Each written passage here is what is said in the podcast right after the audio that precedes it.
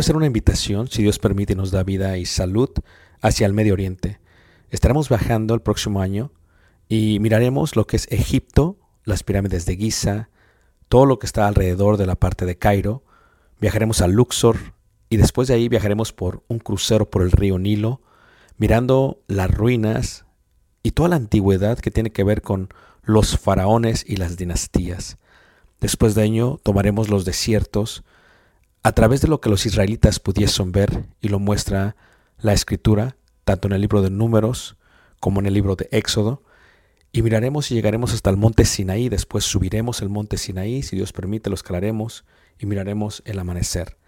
Tomaremos la ruta real, por lo que se conoce como Jordania, miraremos varios de los desiertos, de los amonitas, de los amorreos, de los madenitas, de los edomitas, y llegaremos a lo que se conoce como una de las maravillas del mundo, Petra tomaremos y miraremos algunas de las ciudades del Decápolis y luego entraremos por el río Jordán a lo que es Israel y en Israel miraremos muchas de las partes que se mencionan en la Biblia.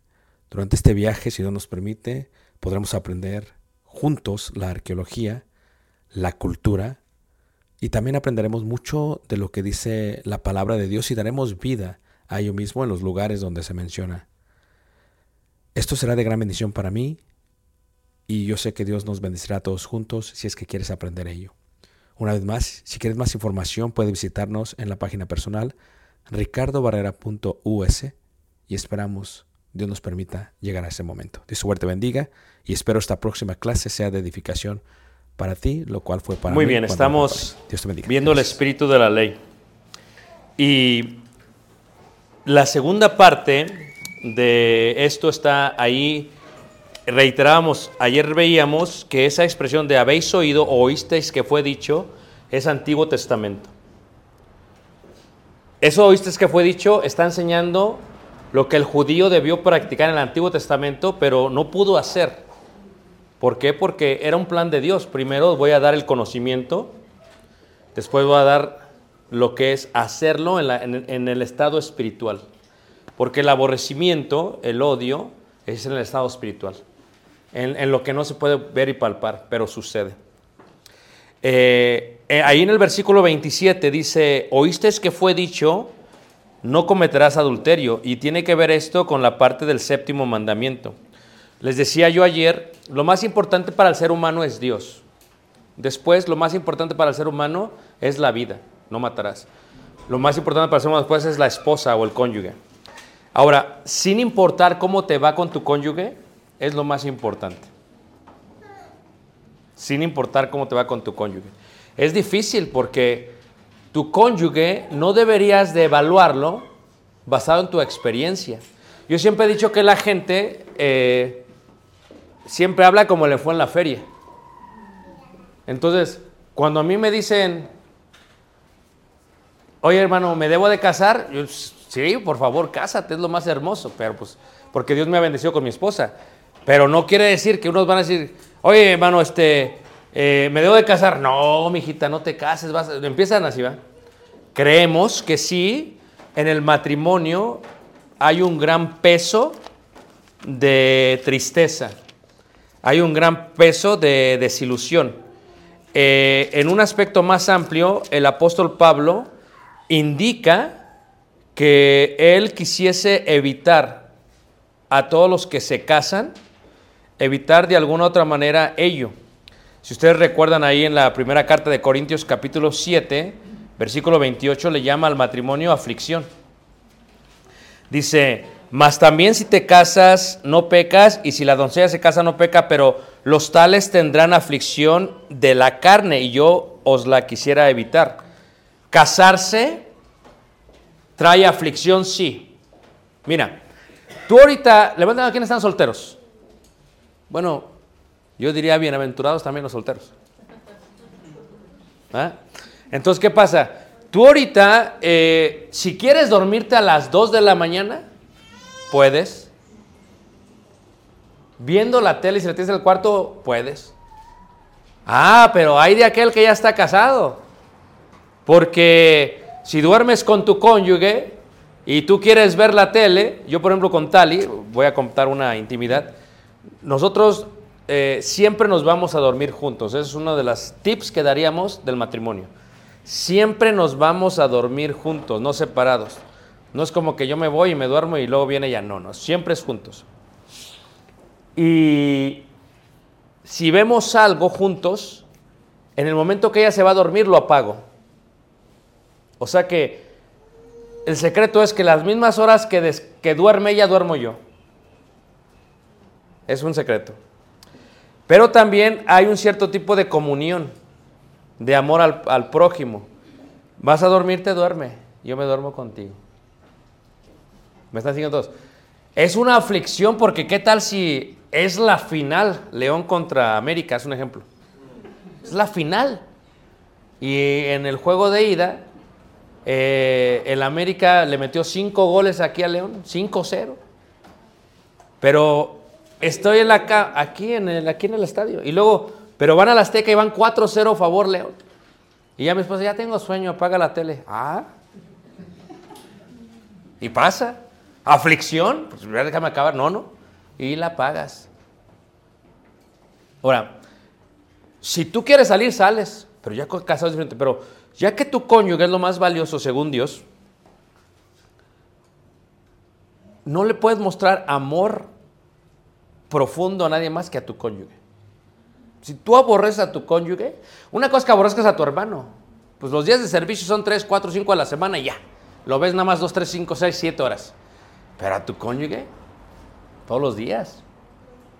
Y si le agarras coraje y lo aborreces, no, es difícil. Esa aflicción, dice Jesús. Eh, Pablo, pero dice esa aflicción. Ahora, oíste que fue dicho, no cometerás adulterio. ¿Cuál es la raíz? Del, del- del asesinato, ¿cuál es la raíz? La ira. Del adulterio, la codicia. La codicia, la pasión desordenada. Pero yo os digo que cualquiera que mira a una mujer para codiciarla, ya adulteró con ella en qué? En su corazón. A ver. ¿Por qué? Porque sobre toda cosa guardada, guarda tu corazón porque de ahí mana qué, manos. Porque primero lo veo. O sea, si tus ojos nunca ven nada, nunca lo vas a codiciar. Repito, si tus ojos nunca ven nada, nunca lo vas a codiciar. ¿Por qué se ha incrementado las escenas eróticas en los programas, en las series, en las películas, en las novelas? Porque el diablo tiene una intención, que veas y que codicies. Y estás tú con tu niño, con tu joven, y dices, cierra los ojos. yo te digo cuando los puedas abrir. No. Se supone que todos tenemos que qué? No ver, porque sobre toda cosa guarda, guarda qué? Tu corazón. Ahora, si tú no ves nada, no codicias. Si no codicias, nunca vas a adulterar. ¿Por qué Dios quiere que la mujer se vista con pudor y modestia? Para que no sea codiciada. No por, no por el amor a sí mismo solamente, sino por el amor a su prójimo. Si yo me he visto, o si una mujer se viste en una forma provocativa, no amo a su prójimo. Porque muchas dicen, no, es que no es mi culpa que ande de fijón él. ¿Han escuchado esa parte? Pero si no viese, no codiciase. Entonces Pablo indica eso, ¿para qué? Como mujeres que profesan piedad. Pero ¿por qué? Les voy a preguntar algo más. Pónganse a pensar, ¿ok? A los que tienen inteligencia espiritual. ¿Por qué una mujer se viste provocativamente? A ver, vamos a ver si las mujeres saben, porque la mujer, si no sabe, se lo inventa. Y cuando se lo inventa, se lo cree. A ver, ¿por qué? Para que las codicien. Están llamando la atención. Vanidad de vanidad, dijo el predicador. Entonces, si tú me ves, me codicias. Si tú me ves, me codicias. La vanidad es el, pecado más grande de la mujer en toda la Biblia. Comió del fruto, ¿por qué? Porque quería ser como Dios, saber el bien y el mal. Entonces, la mujer nunca hace algo por error. Es muy inteligente. Entonces, si la mujer se viste sin pudor, puede provocar una codicia. Si provoca una codicia, puede mostrar que no ama a su prójimo. Porque su prójimo la codicia, ya adulteró en qué manos? En su corazón. Entonces, si yo, como hermana en la fe, amo a mis hermanos en la iglesia, no voy a vestirme en una forma provocativa.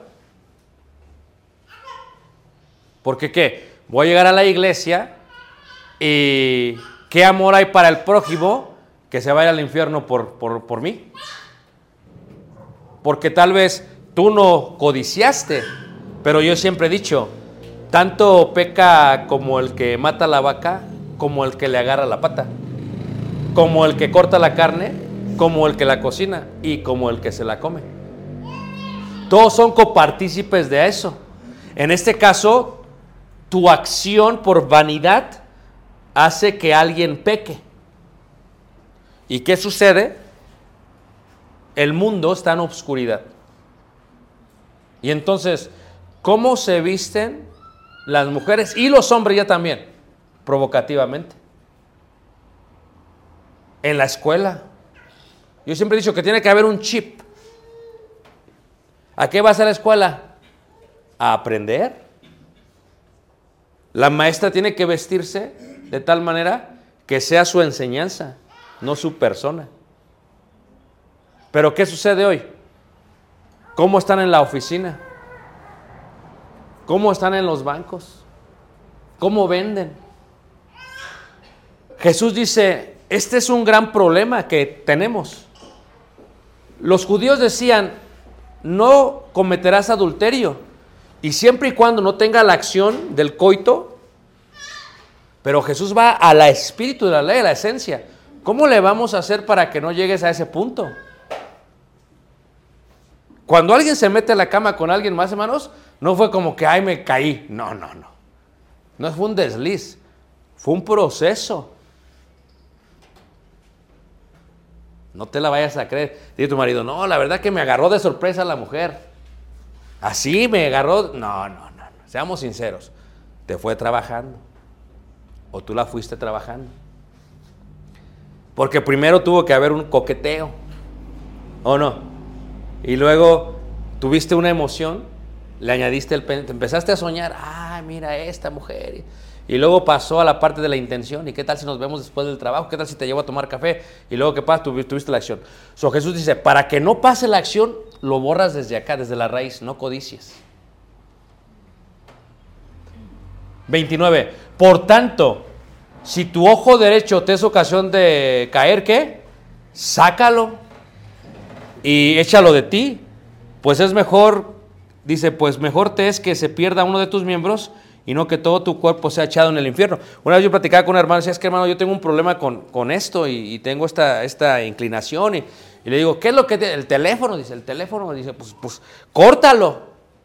Hermano, pero, o sea, o sea, ¿te quieres ir al infierno o quieres cortarlo? La pregunta es, ¿esa idea de cortarlo es algo físico? Ese es el extremo. No lo puedes controlar, córtalo, dice Jesús. Pero, ¿qué es lo que te hace caer? Elimínalo de la raíz para que no lo veas. No lo codicies. No lo codicies. Es un compañero del trabajo, es una persona en la iglesia, es una persona en la calle, es un programa, es una serie. Córtala. Porque hablemos un poco de la pornografía. La pornografía es un sistema económico increíble. Genera muchos millones de billones de dólares. Pero se utilizan las personas como artículos para vender. Y cuando tú la ves, tú eres parte del problema. Esa persona que, que- se quita su ropa y que la muestra para vender, para hacer dinero, también está creada imagen y semejanza de Dios. Y tú estás participando de eso. Si tú la ves con tus entrañas, o sea, ¿quién de aquí osara ver a su hija de esa manera? Nadie. ¿Verdad que no? Dios quiere que veas al prójimo de esa manera. No cometerás adulterio. Si tomas a una mujer de otra de un matrimonio, ¿qué amor hay en eso? Destruyes a una mujer, destruyes a un hombre, destruyes tu vida, destruyes a tu esposa, destruyes...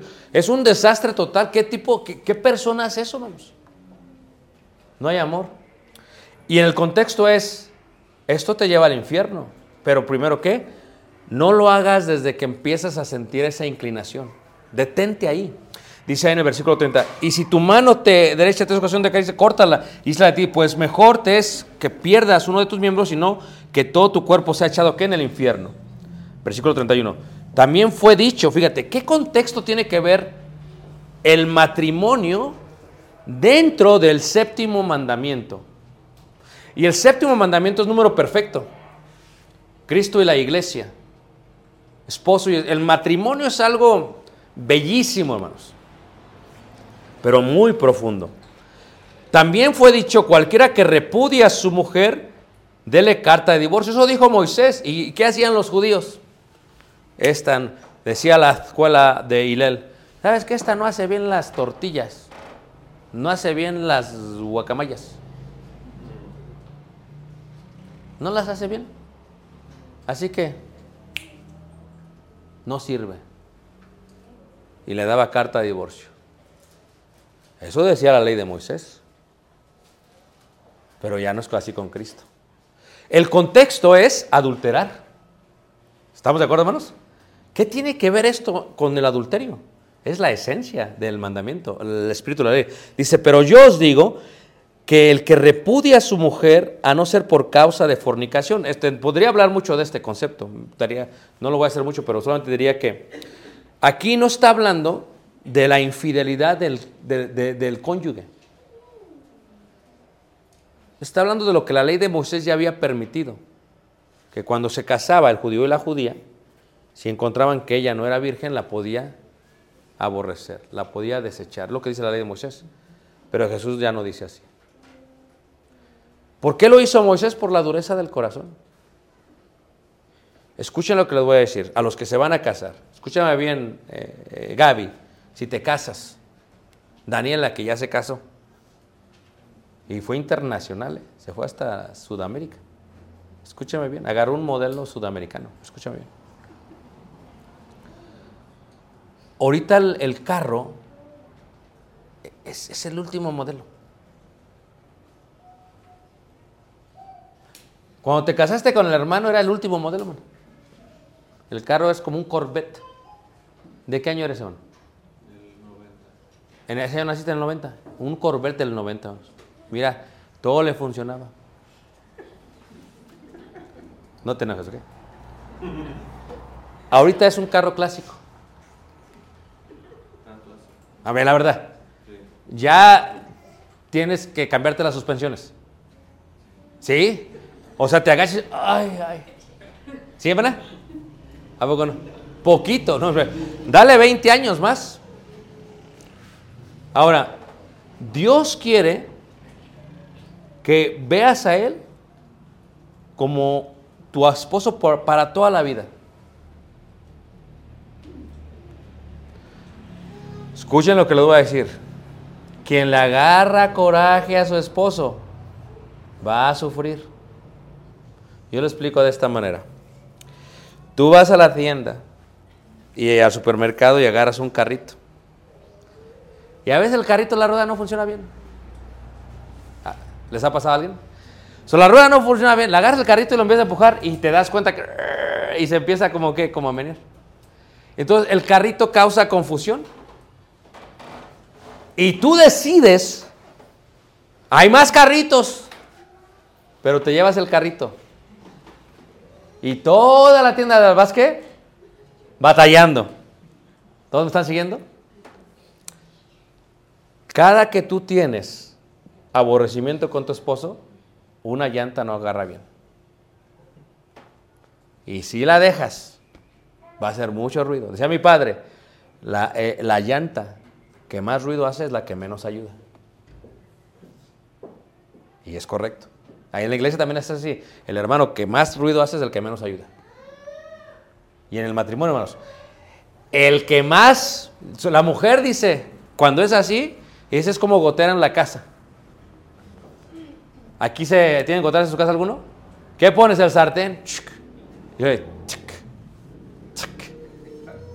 ¿A poco no, hermanos? Y la mujer, la llanta que así es, le agarras coraje a la mujer.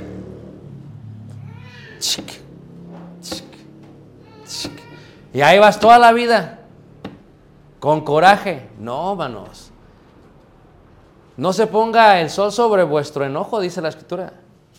O sea, el cristiano entiende que su carro o que su esposo es para toda la vida. Y que ya que el espíritu de la ley es adulterar, nunca la va a exponer a ella ni a sí mismo. Pero yo os digo que cualquiera que repudia a su mujer, a no ser por causa de fornicación, hace que ella adultere. Ahora, ¿cómo puede hacer hacer que ella adultere? Es un concepto interesante. No está diciendo que tú adulteras. Si tú la repudias, haces que ella adultera. Fíjate lo ridículo que es el argumento del culpable inocente. Fíjate lo ridículo, te lo voy a explicar aquí, ¿ok? Si aquí hablamos de culpable e inocente, que no tiene ninguna Biblia, que es un concepto de los años 40 de la iglesia bautista, cuando lo estudias bien de, historia, de la historia, aquí te dice, dice, si tú lo haces, haces que ella adultere. Espérame tantito, ¿cómo yo puedo hacer que ella adultere? Se supone que el que adultera es ella, no yo. Pero, porque la repudiaste, porque la despreciaste, porque le diste la carta de divorcio, ella se va a adulterar. Aquí no está hablando de inocente o culpable. Es un concepto claro, hermanos. Está hablando de que el matrimonio es tan serio que el adulterio prosigue, aunque tú pienses que eres inocente o culpable. Es un concepto de por vida. Porque imagínate tú, hermanos, ¿cuántas personas conocen que se casan con una y luego con otra? Y, luego, y le echan la culpa, no, es que me salieron igual todas.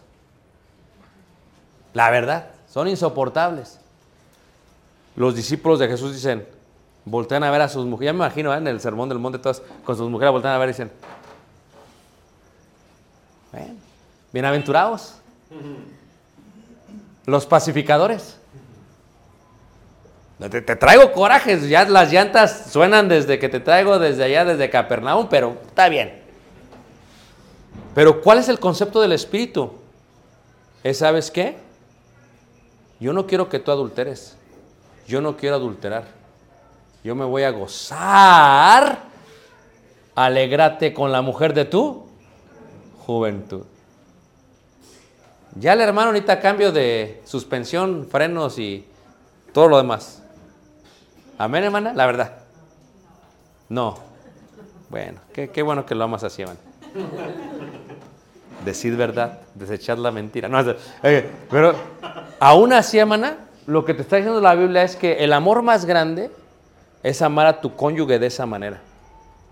Porque cuando tú no adulteras, es la expresión más grande de amor que le puedes dar a tu cónyuge.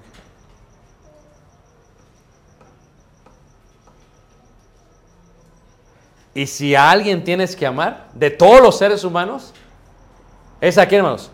A tu propia carne. Porque a quien no se, mismo no se ama, ¿cómo puede amar a los demás?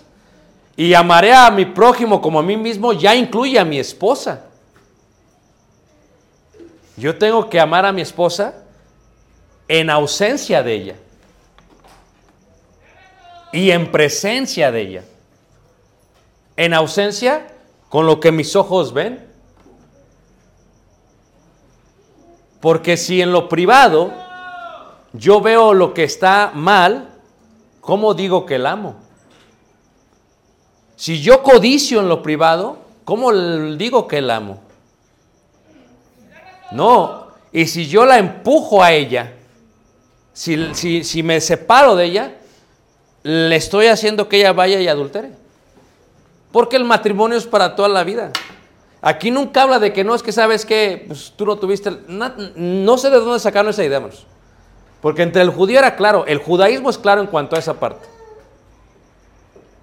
Cuando ellos querían aborrecer, no es que sabes que no me gusta cómo hacen las tortillas, yo soy inocente de que no. La ley decía, por tu dureza dejaste ir. Pero en el concepto bíblico, hermanos, es, dice Jesús, ¿habéis oído esto? Yo te voy a decir esto. En tu corazón nunca vas a codiciar a otra mujer. Eso está difícil, pero esto es posible. ¿Cuándo qué? Cuando uno no ve lo que puede codiciar. El teléfono tiene que tener acceso a tu esposa. Ándale, dale. Vele. Y tal vez si hay alguna amiga que se viste impropiamente, pues córtala. Porque si es hija de Dios no va a estarse vistiendo indecentemente. Pues córtala. Lo mismo los amigos, porque ya ahorita es la parte de que los chavos también todo igual. Yo le decía a los muchachos, fíjate en el fútbol. ¿Tú te acuerdas en los 80, 90 cómo están todos bien flacos? Ahora tienen que estar formaditos. Y se quitan hasta la playera. ¿Por qué? Es esa parte de codiciar. Es un concepto de desnudez. Es un concepto de mostrar. Ahora, ¿cómo puedo yo hacer esto? Si tengo una vida espiritual y privada. Esta es la esencia del cristianismo, lo privado. Limosna, ayuno y oración. Fíjate que una vez yo estaba predicando, hermanos, eh, en una congregación en el sureste del país, y cuando toqué, toqué la parte del ayuno, se me hizo increíble que me dijera un predicador, es que eso es sectario. Se me hizo increíble, hermanos. ¿Cómo que es sectario? O sea, ¿tú has visto lo que dijo Jesús? Y le digo, mira, vamos a leer Lucas 5:35. ¿Tú dices que es sectario el ayuno? No. El ayuno es privado, pero es una enseñanza de Jesús. Lucas 5:35. Versículo 33. Entonces ellos le dijeron, ¿por qué los discípulos de Juan ayunan muchas veces y hacen oraciones y asimismo los los, de los fariseos, pero los tuyos comen y beben? Él les dijo, ¿podéis acaso hacer que los que están de bodas ayunen entre tanto que el esposo está con ellos? No. Pero, versículo 35, mas vendrán días cuando el esposo les será, ¿qué manos? Quitado. Entonces, en aquellos días, ¿qué? ¿Qué manos? Ayunarán. ¿Quién es el esposo? Jesús. ¿Nos fue quitado? Estos son los días. Esto es algo sectario, es algo bíblico. Ahora, el hecho que tu discipulador nunca te haya, te haya enseñado a ayunar, ya es otra cosa. Y el ayuno son cuatro conceptos de ayuno. Dices, a ver, hermano, ¿cómo que cuatro? Si tú lo estudias, son cuatro. Porque la palabra ayuna significa literalmente es la abstinencia. Pero no se puede abstener de muchas cosas. A ver, les voy a dar un ejemplo, ¿ok? Pablo habla de una abstinencia física. Pablo dice, ok, eh, el cónyuge dice debe de cumplir el deber, dice, el deber conyugal. Pero luego dice, si ustedes deciden dedicarse a la oración sosegadamente, entonces también mutuamente van a decir no tener intimidad física. Eso es una forma de abstinencia. Se lo dijo a los corintios. ¿De qué me estás hablando de sectarios? O sea, imagínate tú que le dijeras a tu mujer, ¿sabes qué, mi amor? Vamos a, estas dos semanas vamos a dedicarnos a la oración sosegadamente. Sí, mi amor, pero ¿qué tal si tenemos esa pasión y yo quiero de pronto llegar y decirte buenas noches? No está bien. Pero como vamos a la- cuando llegues y me digas buenas noches, en ese momento vamos a orar. Vamos a orar sosegadamente. Vamos a dominar el cuerpo físico. Y Jesús cuando enseña esta columna del ayuno es, cuando tú lo hagas, nadie se va a dar cuenta. Es secreto. Nadie se va a dar cuenta. Esto es, vas a ayunar y cuando uno ayuna, pues, pues sí se ve medio demacrado. Porque el hombre, si no come, se enoja para empezar. Imagínate el hombre que no ayune, que ayune por cinco días, no va a andar como león rugiente buscando a quien devorar. Entonces, ¿qué pasa? Tú ayunas, te lavas la cara y estás en la oración y nadie sabe. Nadie sabe. ¿Para qué es el ayuno? No es un mandamiento, no. El ayuno sirve para la dedicación constante de la oración y para la práctica del dominio corporal. Tú dominas tu cuerpo, ya la hiciste. Porque te vas a enojar. Oración. Pero, pues si nunca has ayunado, pues lo más fácil es decir, esto es de los sectarios. Imagínate tú, un hermano dedicado al ministerio del Señor, como los cretenses. No. Porque también eso es una muestra de falta de dominio propio. Y la glotonería también se considera como un pecado. Pero esto es privado. Tanto que los apóstoles, tanto que los maestros de Antioquía, cuando mandaron a Pablo y a Bernabé, dice que ayunaron. Esto no es algo, la iglesia primitiva lo hacía, pero nunca tocamos el tema del ayuno en la iglesia, hermanos. Dice, es que si lo tocamos, o sea, pues es que, vamos a destruir. No, no, es que olvídate, el reino de los cielos no es de comida y qué? Y de bebida. Es un concepto de un es una es lo mismo que la oración. La oración, por ejemplo, dice cuando tú oréis, entra a tu aposento. Nadie te va a ver. ¿De pie? No. ¿Cómo, manos? Póstrate de rodillas, o sea. O sea, qué humildad más grande de un discípulo de Dios es que nadie lo vea y que se arrodille. Una gran humildad, manos. Lo único que te ve es Dios. O sea, la oración te mantiene humilde, pero la oración privada. Imagínate tú que decías hace rato que en la oración diga, Señor, tengo esta pelea, tengo esta pelea, pero me voy a gozar. Eh, esas, mañana vamos a hablar de las tres columnas, pero esas tres columnas, hermanos, son esenciales para que el discípulo de Jesús encuentre esa bienaventuranza. El ayuno, la oración, mañana vemos esta, y la parte de la limosna.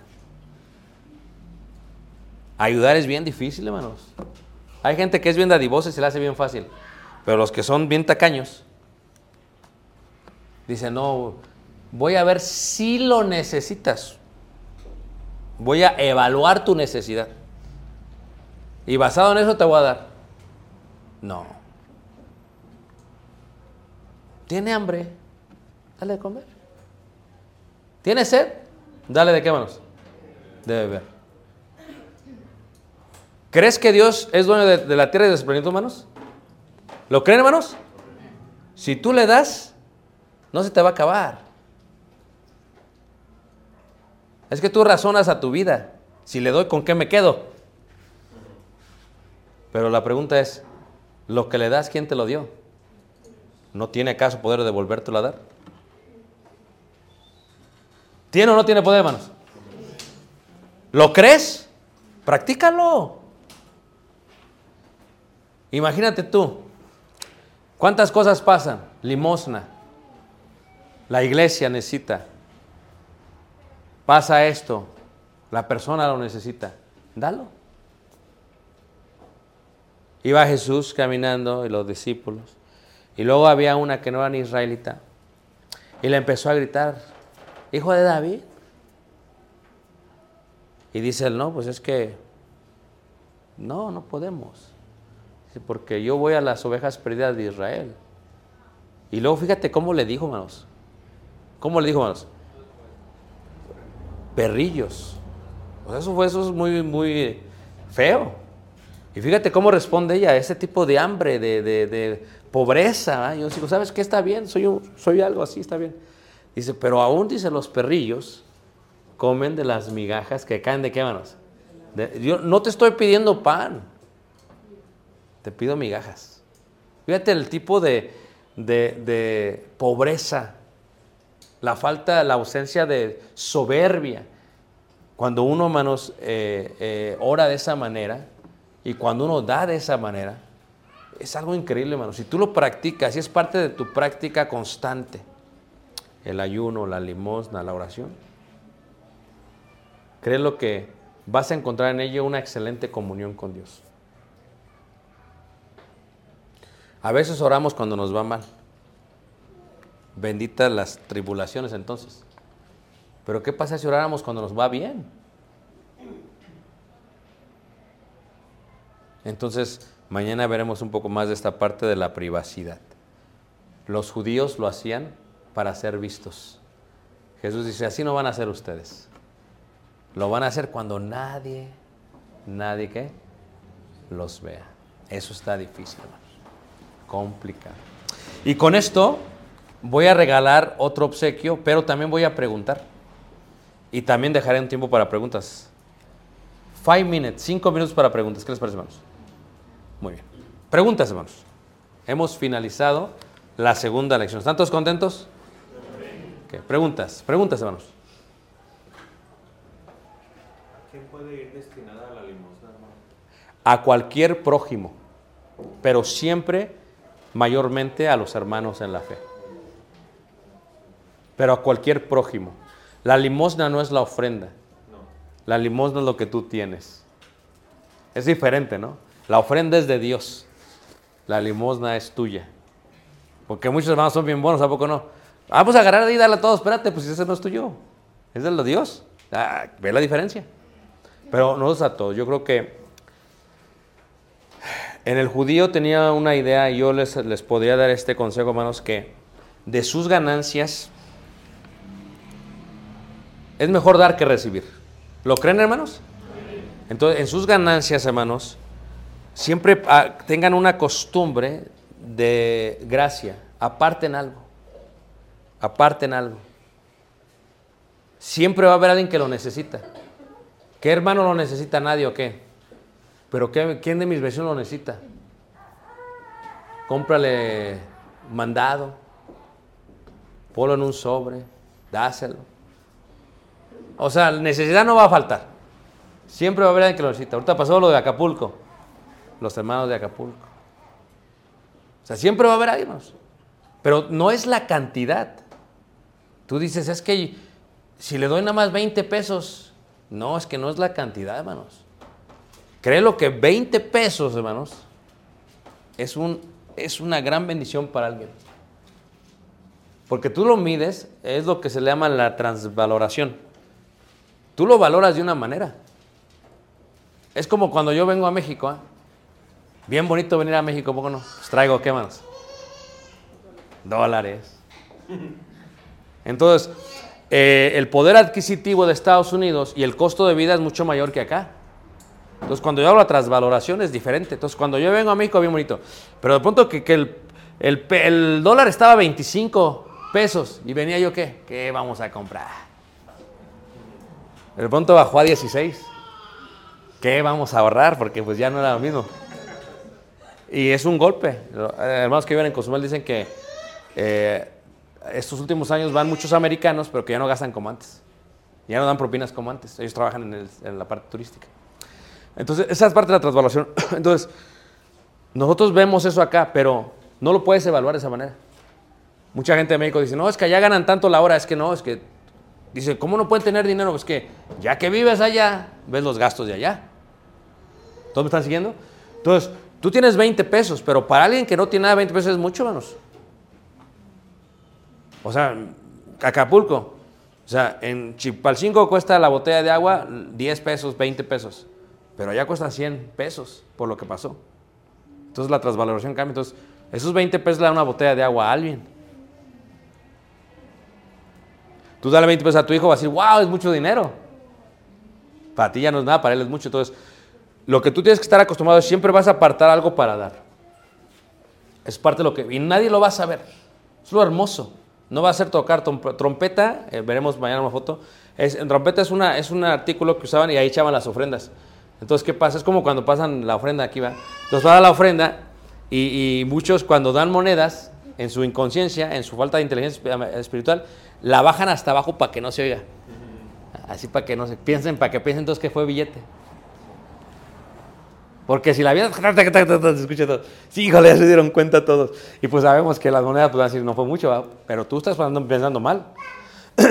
Aquellos tiempos echaban muchas, cambiaban las monedas, fueran muchas y las aceptaban y se oía mucho el ruido que se caía. Entonces, para que vean que fui yo, decían ahí los judíos. Y echaban ahí. Hacían tocar qué trompeta, es lo que significa. Y la venta, y todos. Miren lo que hice. ¿A poco no? Pero a ver, echa un billete de un jaguar. Que no escuche nadie. Qué bonito los billetes del jaguar, ¿va? Lástima que no tengo ninguno. Bueno, es otra cosa. Hermano, ah, Roberto. Ahorita que hablaba acerca del ayuno, hermano, Ajá. eh, me llama mucho la atención cuando Jesús les dice en Marcos 9:29 y les dijo, este género con nada puede salir, sino con oración, con oración Y ayuno. y ayuno. ¿Sí? ¿A, a qué se refiere exactamente? O sea, a, a las luchas que uno pudiera tener, que a veces... Eh, en la angiología hay diferentes géneros de demonios. Una- ¿la un-. Eh, no es que no sea suficiente. O sea, Dios ya sabe lo que vamos a decir antes de decirlo. ¿Para qué lo decimos? Dios quiere que lo digamos porque concientizamos. ¿Para qué? Como o ayuno te hace orar más. Que entres en rogativa, en rogativa en rogativa. Aunque Dios te escuchó la primera, Dios quiere que concientices la gran necesidad que tienes que Dios. Porque cada que tú estás orando, te demuestras un pobre de espíritu. Necesito de ti, necesito de ti, necesito de Dios. Dios te va a contestar, pero el diablo está sobre ti. Entonces, ese género solamente esa manera. Porque ¿cómo te está atacando? Tal vez por la pasión desordenada, tal vez por el alimento, tal vez por la necesidad. Entonces lo acabas de esa manera.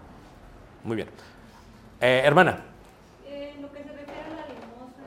¿Sí? La limosna es como los que hicieron en Macedonia más allá de sus fuerzas, lo que dieron, o, o es más allá de nosotros, de nuestras fuerzas, de que si ya ofrendamos, pero aparte lo que queremos dar, es, un, es, es, dar más allá de nosotros. Sí, es que la ofrenda que damos es un acto de adoración para Dios y para la ayuda de los santos. La limosna también se está dando pero no es algo que se hace el domingo. La, limosna es algo que tú decides dar, más allá de tus fuerzas si quieres. Hay muchos ejemplos bíblicos, la viuda. tú decides eso. Pero si eres una persona que no estás acostumbrada a dar, o que cuando das, todos deben de saber, porque ya no es el espíritu la ley. ¿Qué es espíritu? Viento. Nadie debe de saber. O sea, tú, imagínate tú que le des a alguien, hermano, aquí está. Solamente pido que no digas a nadie. Porque a veces, te a, veces, ya viene hermano, aquí te voy a dar. O a veces la gente va, saca el del jaguar. El jaguar para la gente que en otros países, la figura que está en el billete de mil pesos. Uno de los más grandes, ¿verdad? Creo que es el más grande. Entonces lo sacas para que todos vean. Pero cuando el de, el de antes del el de Benito, ese no lo sacabas. Lo hacías hasta así chiquito. Y lo guardabas que nadie viera. y lo- Es un concepto de hipocresía. Entonces la limón desaparece. ¿Qué le vas a dar? Lo que tú quieras. Más de tus fuerzas, si puedes, está bien. Pero tampoco vas a dar más allá de lo que tú puedas o que cuida a tu familia porque tu familia es primero. Lo que pasa es que la ofrenda dice que es la ofrenda para la necesidad de los santos. ¿Sí?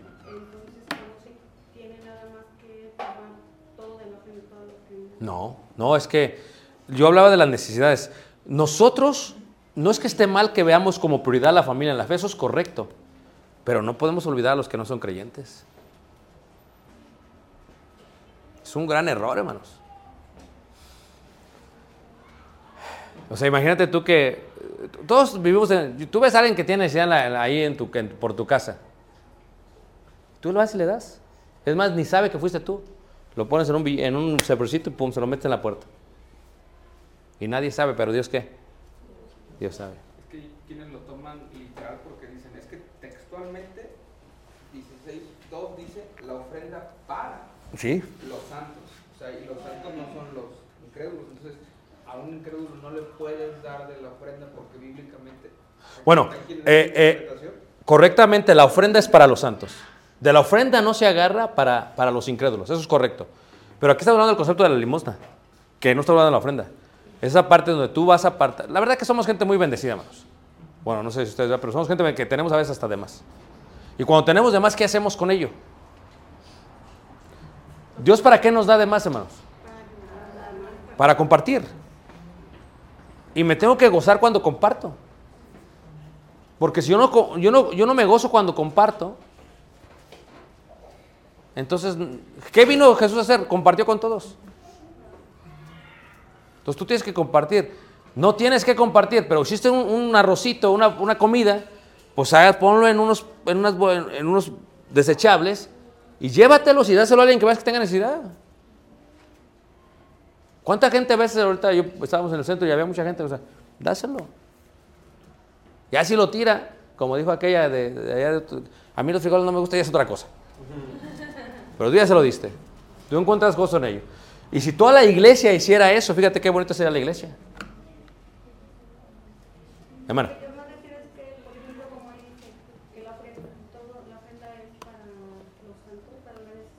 Sí. No, no, no, no, tampoco. Yo digo que si esto es así, o también nosotros podemos dar... No, es que de la ofrenda se da a los hermanos. Sí, sí, sí, porque para... Pero, pero yo creo que ustedes entiendan que, que hay veces, depende también cómo esté la iglesia educada, que a veces la iglesia es bien, la verdad. Hay iglesias que no dan. Hay iglesias que no dan más. Te preguntan, hermano, ¿usted necesita realmente? No.